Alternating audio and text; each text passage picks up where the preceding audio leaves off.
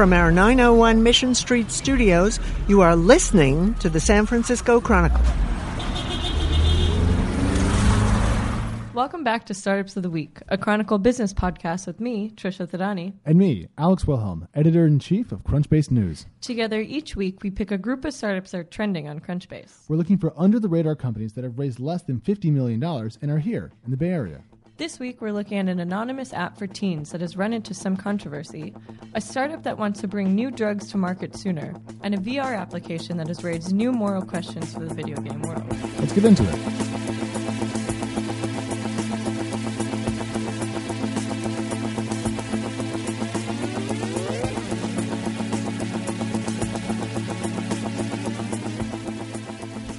And welcome back to our Startup of the Week series. I'm Trisha Thadani, a general assignment business reporter here at the San Francisco Chronicle, joined here again with Alex Wilhelm, editor in chief of Crunchbase News. Hello. Um, so, for our regular watchers, um, we come at you every single week um, and we tell you about three startups that are quote unquote trending on Crunchbase, Yes. which means that they've been getting extra attention over the last week or so. Um, so, do you want to, before we begin, like we do every single week, want to give us a quick rundown of how we choose these companies that are trending? Yep, it's really simple. So we look for companies that are based here in the Bay Area. We're looking for, the local crop, if you will. We want Local companies crop. local crop. This is this is what we grow around here. I feel high rents and startups.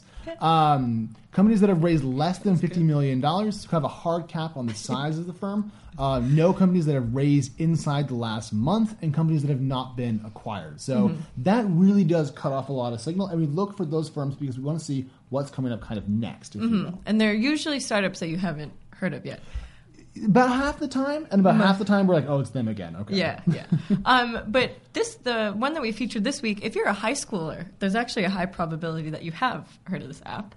Um, it's called After School. So it's this um, online form, basically, that um, high schoolers can just post pretty much anything they want on. Um, you know, it, it was is created for uh, they can post like anonymous confessions and compliments. So like, ooh, I think the guy in math class is cute, or um, you know, blah blah blah.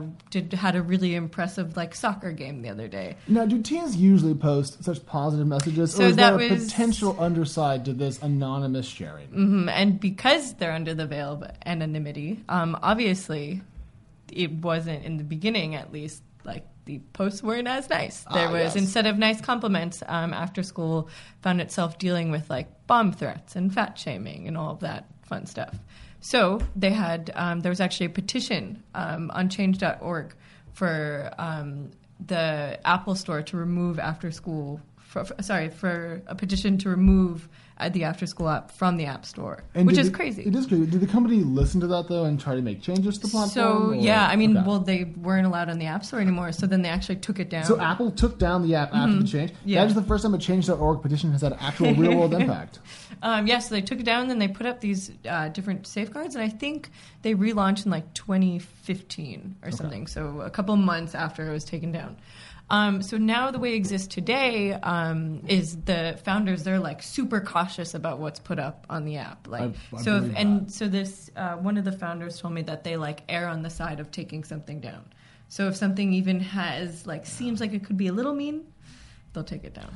So cost because having that level of inter- like a view into the content of any platform is very time consuming and therefore expensive. So I'm Mm-hmm. Curious to see how this impacts the business models of social apps in general. Now, before the show, Trisha brought up a company called Yik Yak, or Mm. a former company now. That was kind of a similar idea. It was an anonymous platform, very popular, Right. worth up to four hundred million dollars at one point. Later sold for hundred $1 million million. Wow. Yeah. So these applications that don't solve the anonymity issues Yeah. can often die. Right. And companies that do solve it often have higher costs. Mm-hmm. So I guess one of our new rules on the show may be social is also very hard. Social Along- is also, along, with hardware. hardware. Well, social anonymous social is also like even harder. Well, And- Twitter is even non non non anonymous social, and it's having problems with Yeah, actual yeah. bots. But how much responsibility should these companies have? I mean, it, after school, it is targeted towards um, younger kids, right? So maybe you could argue that they should have more reign over what is actually on um, on their platform and what's actually written there.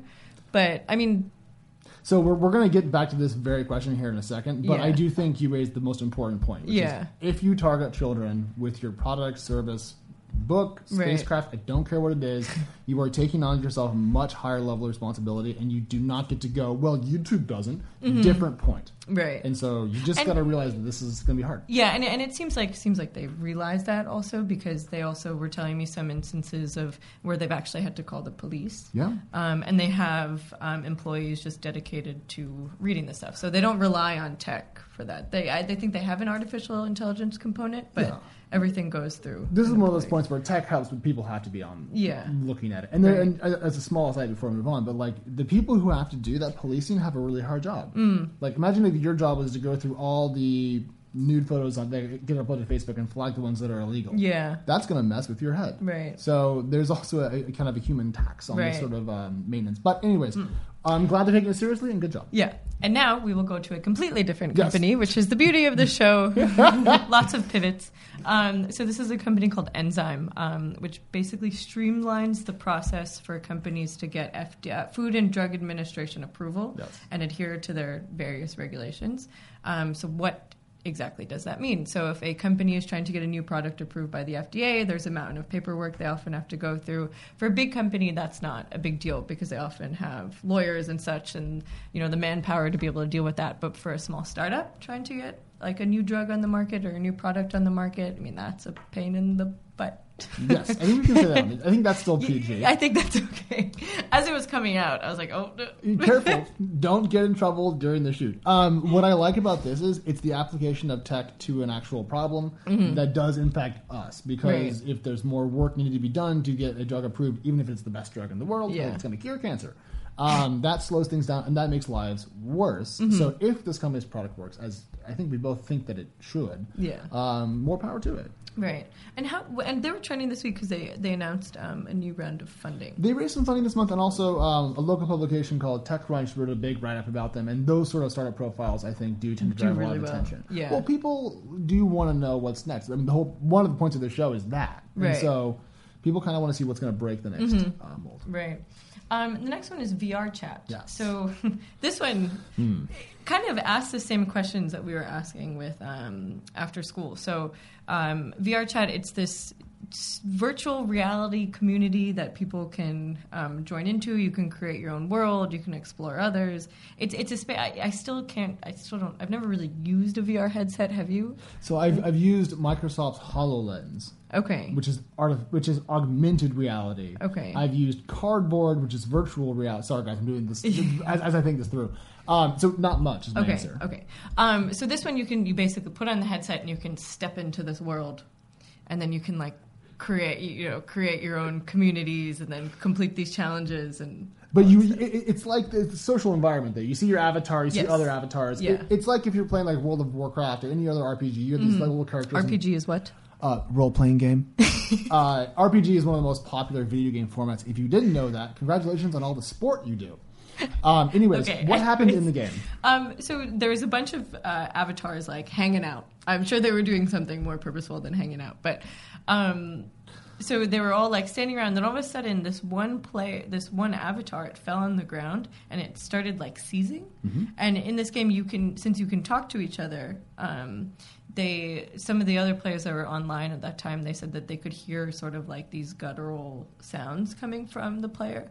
So i mean all the signs pointed to like what is actually happening to this person in real life. Is he actually having a seizure seizure? But because you're also relatively anonymous on that game they didn't know what to do. Yeah. um, so I couldn't reach VR chat to verify this. I mean, there could have been someone that was super savvy with um, with animation and was able to create this video. But I mean, I but I guess it still it still asks the question again, like how much responsibility does a company have to protect against this stuff? How much does it have to its players? Well, I mean, this blew up. So the reason why Yeah. I don't think they got back to us isn't because they didn't want to talk to us particularly, but because every single publication in the world covered this. Mm-hmm. It hits all the obvious things. It's VR, it's nerds, it's Yeah. a question of morality, it's also a health story. So it hit all of these things at once. But the answer is I don't know how much responsibility they actually have for this because Mm-hmm. they didn't the user didn't post rude content. They didn't attack another person. Mm-hmm. There was no interpersonal conflict or interpersonal negativity. It was just one health crisis. Right. So they should probably have some sort of like ability to be like, help, this is not good. But I don't think they did anything kind of morally reprehensible Yeah. by, by not being more uh, upfront. But you know, new technology, new problems. Right. So Right. Interesting. All right. Um, that's all we have for this week, and we'll see you again next week.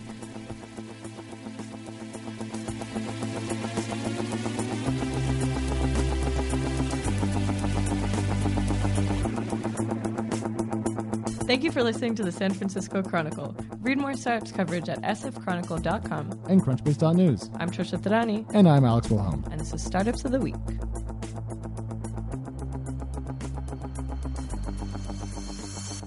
You've been listening to the San Francisco Chronicle.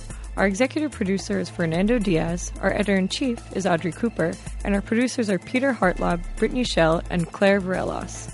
The music you just heard is Botfest by Alex Vaughn. If you like what you heard, good news, there's more! Listen to Chronicle podcasts and get bonus content at sfchronicle.com slash podcast or subscribe to iTunes, Stitcher, or other streaming services.